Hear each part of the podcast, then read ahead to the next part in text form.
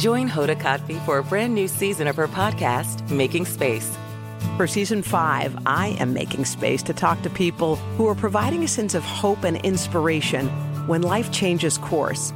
Uplifting conversations with inspiring individuals like NFL legend Drew Brees, singer songwriter Ziggy Marley, and today's show co anchor Savannah Guthrie as you have never heard her before.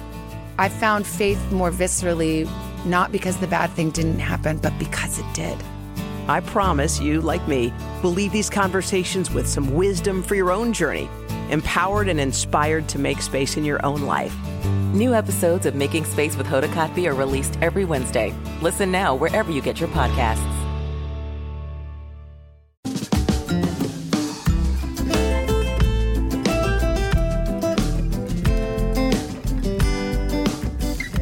I'm Zibby Owens, and you're listening to the award winning podcast, Moms Don't Have Time to Read Books. Please sign up for my newsletter at zibbyowens.com for weekly updates about my podcasts, events, and more. Also, follow me on Instagram at zibbyowens and also at Moms Don't Have Time to Read Books. And finally, join my virtual book club called Zibby's Virtual Book Club, which meets every other Tuesday at 2 p.m. Eastern Time until 3 p.m. and features half an hour of book club discussion followed by 30 minutes of Q&A with the author whose book we've just discussed.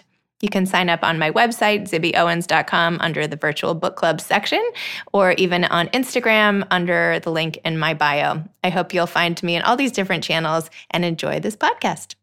Today's sponsor is actually my own holiday gift guide, which you all must check out at zibbyowens.com slash gift shop zibbyowens.com slash gift shop. I have so many amazing things organized by all the things moms don't have time to do, like eat, sleep, work out, I don't know. There are 10 different categories and they're amazing. And read, there's so many reading gifts and writing gifts. Um, my daughter's here with me today and I was asking her some of her favorites from my list. What do you think? A hydro flask. And uh, you loved all the sugary treats, right? Oh, yeah, anything with candy. Like Sugar Wish and Nini's treats. I love Nini's treats. Um, and the Function of Beauty shampoos. Oh, I, love I heard about them through you.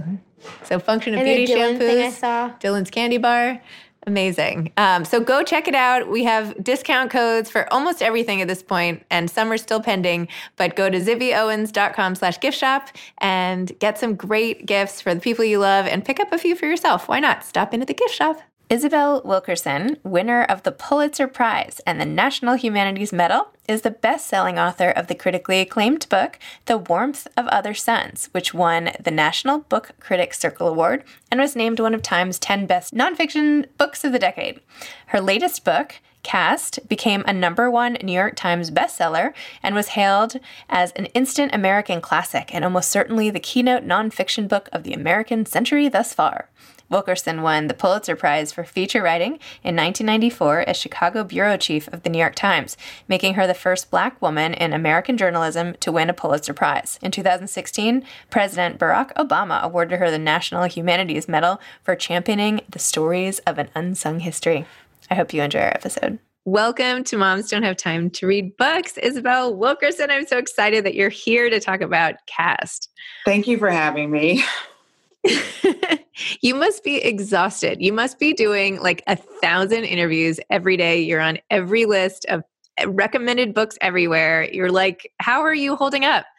Well, you just power through because, you know, this is what you have to do. I mean, you know, you don't, no one could have expected how this year would turn out. You know, you just simply could not have imagined the idea of putting, you know, working on something for so long and for so hard and then to introduce it to the world in the midst of a global pandemic it's just you know I, I you just never could have imagined. And i want to always say of course that you know compared to people who are really experiencing challenges in this world at this time this is you know this is so low in the totem pole in terms of what i'm going through here at all. Like it's just a whole it's not in the same category of true suffering but it does create challenges and it, can be exhausting but it's necessary and i'm just glad that we have ways to be able to speak to people and to be able to communicate you know as i am here with you. I mean what would we do without it I don't know. We'd be like back in another century.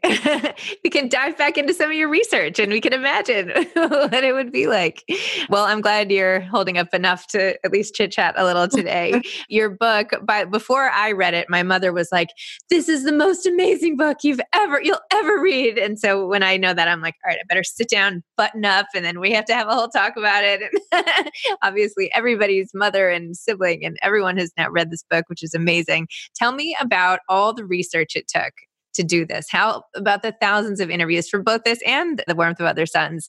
And also, like, what do you think makes a great interview? Like, how do you extract the information you need from other people? Those are really great questions. I mean, for one thing, the work that I do is called narrative nonfiction. So it combines what, you know, ideally would be the best of both worlds, meaning that you have to do a tremendous amount of research in order to find uh, and to be able to determine and excavate truths that are verifiable fact that you you know that help explain some phenomenon and then you translate that into a narrative in the you know using many of the tools that novelists would use so that the best of both worlds would be you're learning something you're exposed to a phenomenon you otherwise would not know about but it's told in such a way that hopefully it builds suspense it's a page turner it tells a story you get involved in the people and so to do that takes a long time. You know i said i have sort of a gestational life lifespan of an of an elephant, you know, because it takes a long time. I mean, the Warmth of the Suns took 15 years. You know, I say that if it were a human being, it would be in high school and dating. That's how long it took me to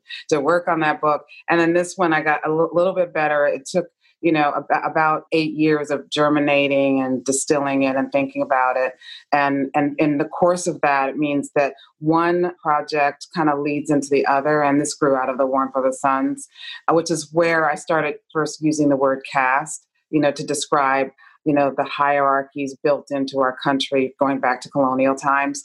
And i use that word because it was it was the most comprehensive accurate way to describe the world that a lot of us don't even know about. You know it's a world in which you know the the world the the hierarchy of the american south for much of our country's history was so tightly delineated. It was this graded ranking of human value that went on until essentially the 1970s, you know, legally, formally until the 19, basically the 1960s legislation, but then didn't take effect until the 1970s. So this was a world where it was against the law for black people and white people to merely play checkers together in Birmingham. I mean, there were there was a, a you know a white Bible and altogether separate black Bible to swear to tell the truth on in court. You know, the very word of God was segregated in that era, and it could mean your very life if you breached any of the protocols and laws of that system. So that's what I was describing in the Warmth of Other Suns, and that was the term I started to use. Castes. It was more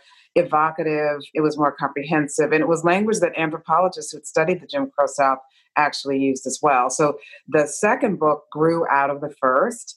And what started it was really what happened with Trayvon Martin, you know, where he was a teenager walking home from a convenience store in a you know suburban subdivision in Florida where his very image you know what he looked like was viewed as suspicious by someone who you know stopped and, and ultimately killed him and and so that was a, that actually occurred in an area a part of Florida that one of the people that I had, one of the protagonists from The Warmth of the Suns, was from that same area. So it sparked my uh, interest and attention from the very start.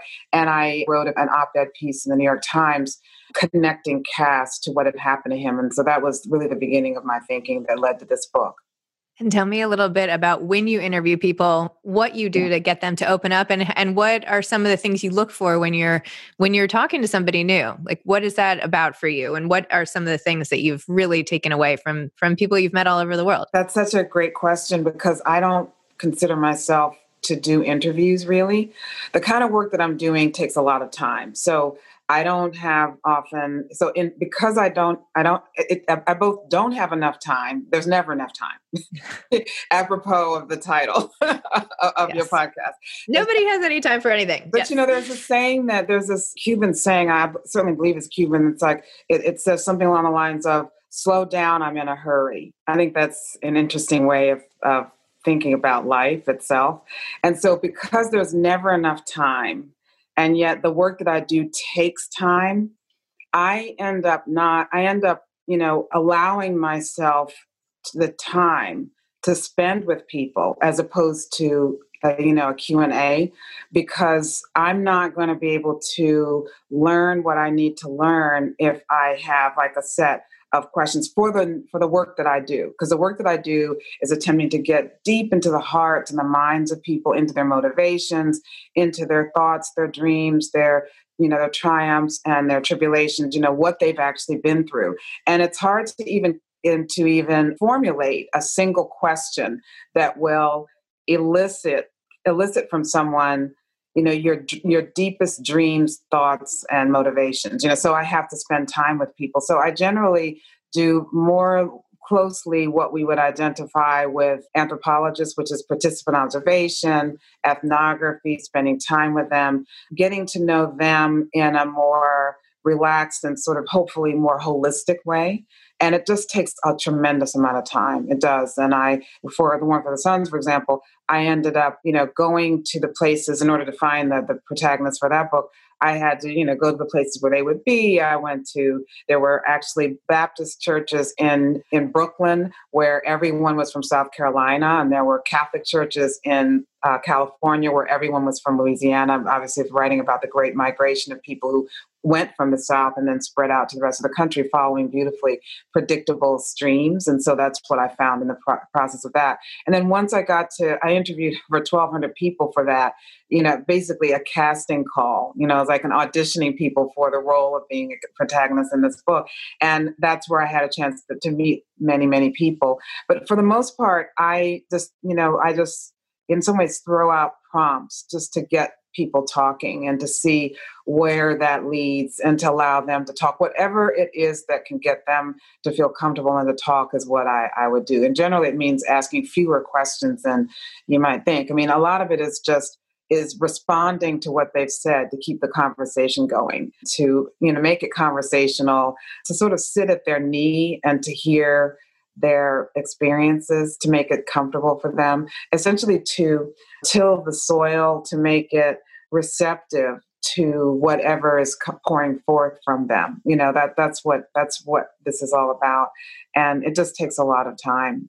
It really does. And some of the people end up telling me things that they hadn't told their own children because they had been through so much pain and trauma that they didn't want to they, they, didn't want to burden their children with that. They didn't want to revisit it. It was post traumatic stress for a lot of the people who endured and suffered and survived Jim Crow. So they were saying, telling me things that were very, very painful. So the most that I can do is be the very best listener that I can be, be encouraging, empathetic, understanding, and to validate their experiences and their feelings. That's what my job is. And so once you have to absorb all of that stress and trauma and history and narrative that's very disturbing, how do you then walk away and have like a normal night? Do you know like how do you extract yourself from that intensity and deal with those emotions aside from obviously turning it into a, best-selling narrative nonfiction book but emotionally like how do you how do you toggle back and forth from from that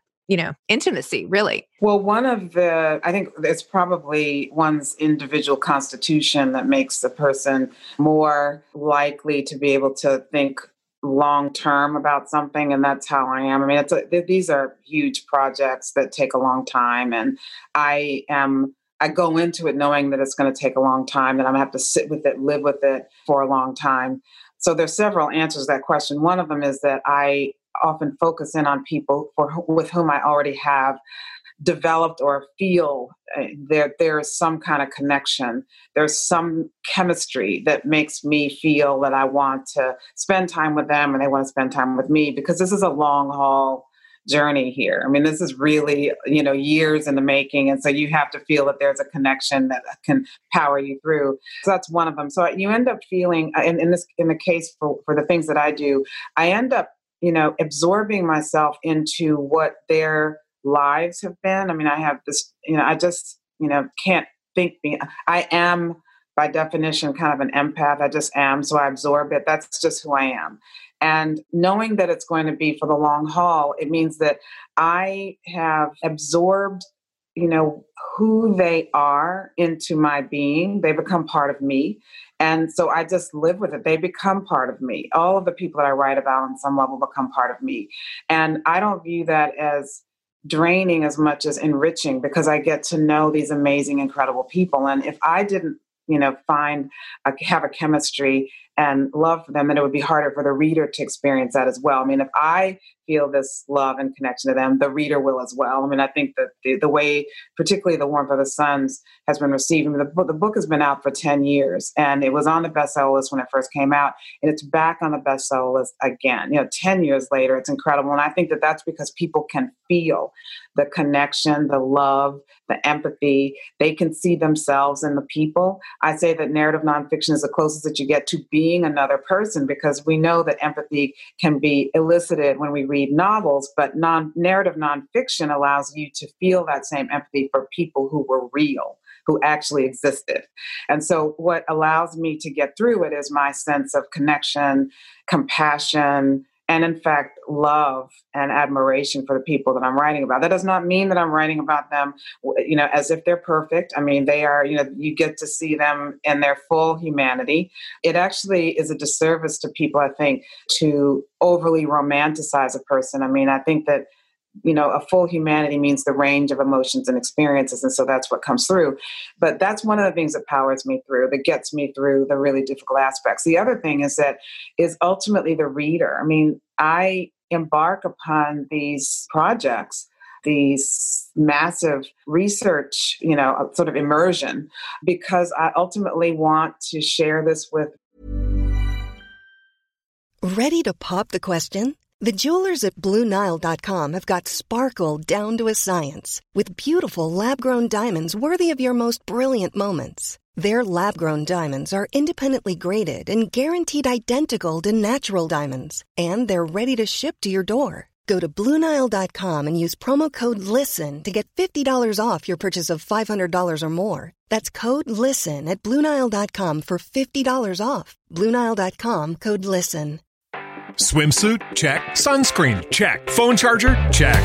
Don't forget to pack the 5 Hour Energy. It fits great in a pocket or carry on, and the alert feeling will help you arrive ready for anything. Now get 20% off when you use code 5HE Travel at 5hourenergy.com. Expires April 30th. One time use only, not valid with other discounts. Remember, visit 5hourenergy.com and use code 5HE Travel to save 20%.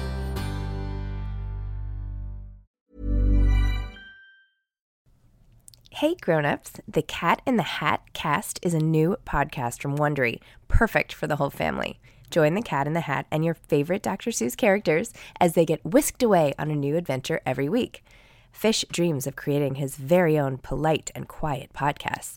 That is until he gets a surprise visit to his Fishbowl podcast studio from the Cat in the Hat himself, and it becomes very clear that the cat has other plans for the podcast, and those plans are the opposite of quiet. The cat may be disruptive, but it turns out he's also a great help to get fish out of all kinds of predicaments. Bursting with music, silliness, and rhymes, the Cat in the Hat cast encourages us all to find fun that is funny in every episode. So sing along to new favorite songs, try your luck at Titanic tongue twisters, have some fun with wondrous wordplay, and most importantly, bring your family along for all of the adventures in the Cat in the Hat cast. Follow the Cat in the Hat cast on the Wondery app or wherever you get your podcasts. You can listen to the Cat in the Hat cast ad-free right now by joining Wondery Plus in the Wondery app or Wondery Kids Plus in Apple Podcasts. readers. And so I'm thinking about the reader the whole time, you know, thinking about the reader and knowing that ultimately, whatever it is that I'm having to experience, suffer, go through will reach someone else. That's what inspires me.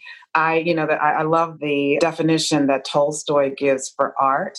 He says that art is the transfer of emotion from one person to another. That's a, a beautiful concise description of art, the most beautiful that I've heard.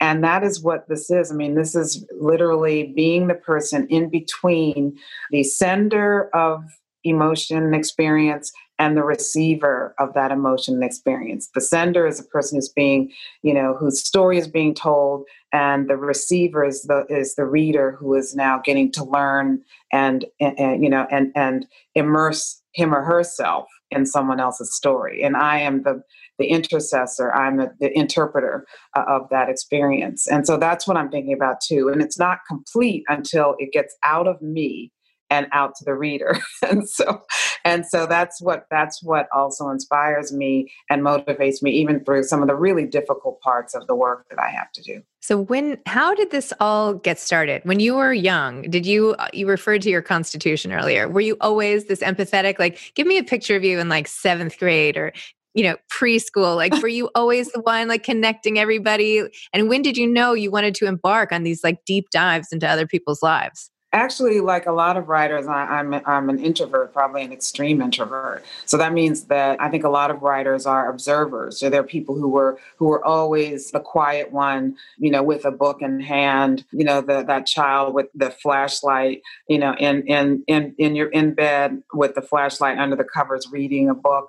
That was who I was and am, and I, you know, so I was I was feeling that connection through the stories that I was reading growing up. I was also the person who was, you know, usually the quiet one on the sidelines, observing all the action that other people might have been in the midst of. That doesn't mean that there weren't times where I might have been, uh, you know, involved, but generally speaking, I'm very content to be, you know, the one who's watching, observing, interpreting, you know, examining and thinking about what is going on around me. And the way that it comes out is through the writing. That's how it comes out. Well, I think you can maybe put aside your flashlight. I think I, I think you've graduated to perhaps a lamp on your bedside table at this point. What do you think? Are you still hiding? uh, no, symbolically, of course, I, I long past that. But it's the idea of being really being able to lose yourself in in a story. No, I'm kidding. I feel and I feel the same way. I also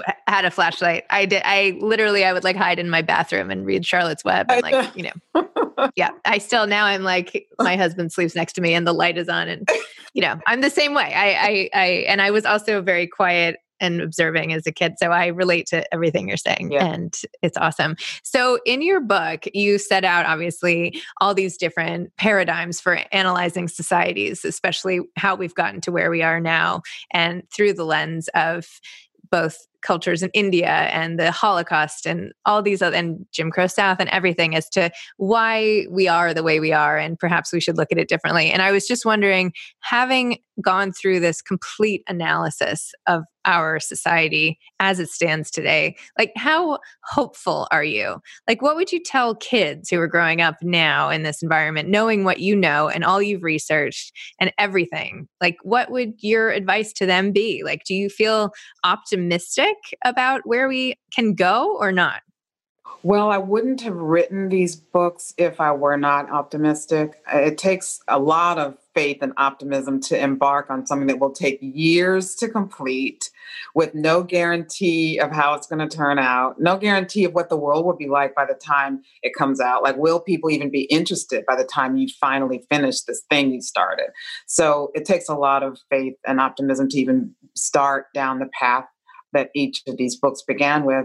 And so I wouldn't have written them if I weren't optimistic. Of course, one of the missions and purpose of these books is to help illuminate aspects of our country's history that we otherwise would not know so that we can together find ways to transcend these artificial barriers and boundaries that have been created long before any of us were you know, any before even our ancestors were were thought of, because this is going back to the 17th century colonial America before there was the United States of America. So the goal of this is to shine a light on these aspects of this old house that we call America. You know, I use this analogy, this metaphor about our country being like an old house that we've all inherited, and none of us alive are the ones who built it but it's our responsibility now that we are in this house. And so that's the purpose of all of this. The purpose is to somehow find a way to recognize what we have inherited, like to really look closely at what we've inherited in hopes that we can make the improvements, make the repairs, the massive repairs that are necessary in order for it to be as strong as it needs to be. So that's where my hopefulness comes. And also people's response to what happened over the summer, you know, after George Floyd, there was a sense of alarm and outrage that needed to be, that was absolutely warranted, and that many, many people, not just in our country, but around the world, felt and responded to, and a sense that this should not be happening in this country or any country, but especially not in our country, given our creed and what we stand for. And it should not, absolutely not be happening now. And I think that that's where I get a lot of hopefulness the fact that people did respond, the fact that people did recognize how woeful and how tragic that this is happening in our current era. So, this is probably none of my business, but when you are not being a Pulitzer Prize winning author and researcher and all the amazing things that you're doing to help the country, like what do you do in your spare time? Like, what do you enjoy doing? What do you, how do you use time when you're not like at your desk or at your computer? Like, what's your, what are some of your things that make well, you tick? Well, sadly, for a lot of the, the last year or so, and especially with what's going now, going on now and, and COVID, you know, sadly, that is pretty much much a, a lot that takes up a vast majority of my waking time because that's what the circumstances you know require so it's almost like the question you're asking is almost like pre pre covid but you know uh, you know so much of my time is spent just absolutely loving being able to travel and to see new and amazing cultures connecting in that way. That's you know massive massive massively central to to who i am uh, obviously. I you know i love to you know spend obviously spend time out in nature in any way that i can and especially with you know just you know digging in the soil and you know like seeing what can the, the art of what can happen when you plant something and and have it to grow. You know i'm such a tremendous tremendous animal animal lover animal rights advocate. I mean i just absolutely can't imagine life without having some some kind of animal in one's life. You know, I, am a big you know dog lover, so but I, I mean I, I, love all kinds of animals. So what I'm saying is there are many many sources of joy, in addition, of course, to family and and friends and and how what's really important in life. But you know the circumstances in, in which that we find ourselves now means that you know it's the the world is the way that it is and that's what's necessary right now. And it's been not for for writers it's not a difficult transition to the world that we're in now in terms of being interior being still engaged with words and engaged with you know talking about words. That's very very natural because that's what we do. So yeah. yeah I was literally just saying yesterday that I couldn't. I have a, a black lab that I recently inherited from my mother in law who passed away. And I have like fallen in love with, and I was like, I can't believe that I have the capacity for this much love for an animal. Like, I, and every time I'm with her thinking about how much I love her, I'm already thinking, like, what am I going to do when she's not around? You know, which is stupid, right? It's like, because you just know with people you can fool yourself that they'll be around forever but with animals you can't no. I, I mean at least i found COVID, you know, has been such a devastation to everyone, and more and more particularly people who have actually who have suffered from it directly, uh, clearly. But there, you know, it's been going on for long enough that many things, both good and bad in life, also happen because it's been going on for so long. And one of the things that happened is that I did I lost my beloved Westie who was oh, 17. No. He'd made it to 17, and in the early months of COVID, he passed away. It was, you know, so that was one of the things oh. you realize. You realize how they work their way into your heart in ways that you don't expect, in ways that humans don't. I mean, you know, they're, they're it's a different kind of love, but you, you know, they're by your side, essentially living for you, like waiting for you know for every gesture coming from you. They literally exist for you. And you they become so much a part of your life that you don't even think about it until they're no longer there. So there were two we had two and now there's one but they, he made it to 17 and so I, I can't complain. Oh i'm so sorry to hear that. Yeah we, on the street yesterday. I was walking the dog, and, and this older man came over and was just like, "Can I stop and pet the dog?" So of course I'm like with my mask, like, "All right, why is he coming so close to me?" But he's like, "I lost my German Shepherd after you know 14 years, and it only it's only been three weeks, and I just have to hug your dog." Anyway, my heart broke, but yeah, animal love. Anyway, okay, last question because I know you have to go soon. Do you have any advice for aspiring authors? You know, I there I, I don't have any thing that you haven't probably heard before, so I, I you know apologize in advance for not not being being any more insightful about this. You know we're often told read read read read good things things that you admire and things that you that, that you could learn from because they're not what you know they're not as good as they could be. I would say also that you know there are people who say you know write every single day and that is true, it's probably a great idea. I, however, believe that there are some of us who I, I, I actually do better when I am writing because I feel as if I I am bursting with something that has to be on the page, like where I cannot stop myself from having to write. That I find to be more productive. This does not mean that you you don't write. You know, when when you have to write and you're on deadline, of course you write.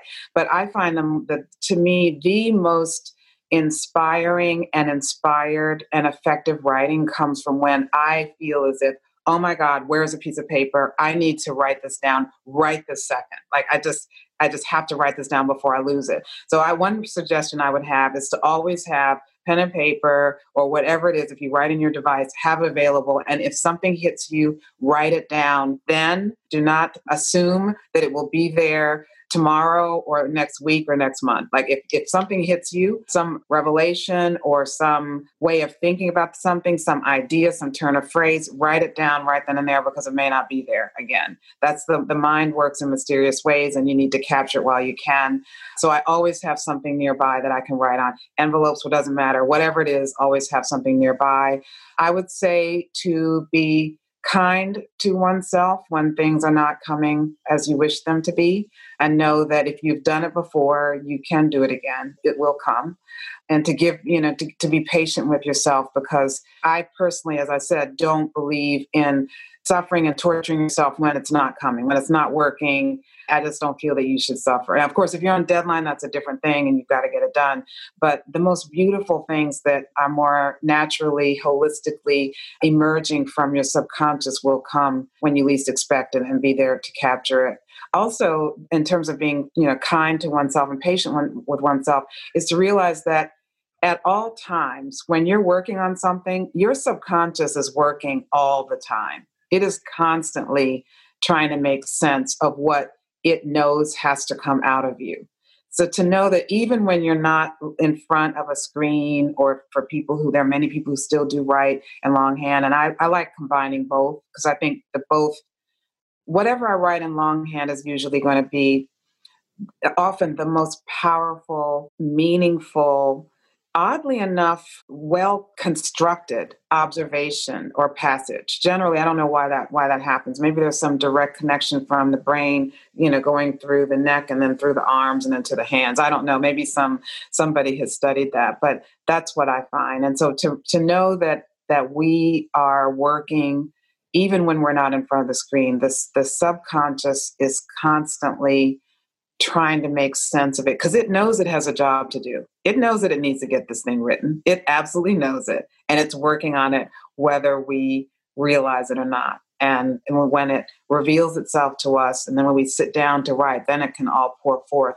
That's how I work. And, and that's what works for me. Well, maybe this can be your next book, how the brain and the hand interact, and you can go around the country and talk to every writer and I think that would be really cool. I'm sure you have other ideas. But anyway, thank you so much for your time and for the fantastic contributions to literature and for the conversation. Thank you. I have so enjoyed it. Thank you. Okay. Have a great day. You as well. Bye-bye. Bye. Okay.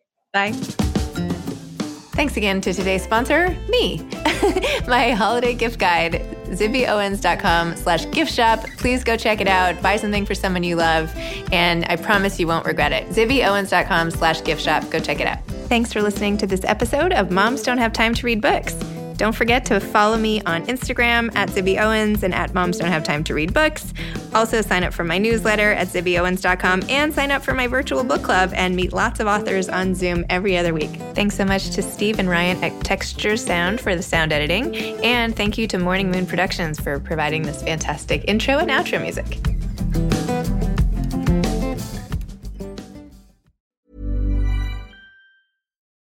Join us today during the Jeep Celebration event. Right now, get 20% below MSRP for an average of 15178 under MSRP on the purchase of a 2023 Jeep Grand Cherokee Overland 4xE or Summit 4xE. Not compatible with lease offers or with any other consumer incentive offers. 15,178 average based on 20% below average MSRP from all 2023 Grand Cherokee Overland 4xE and Summit 4xE models in dealer stock. Residency restrictions apply. Take retail delivery from dealer stock by 4 1. Jeep is a registered trademark.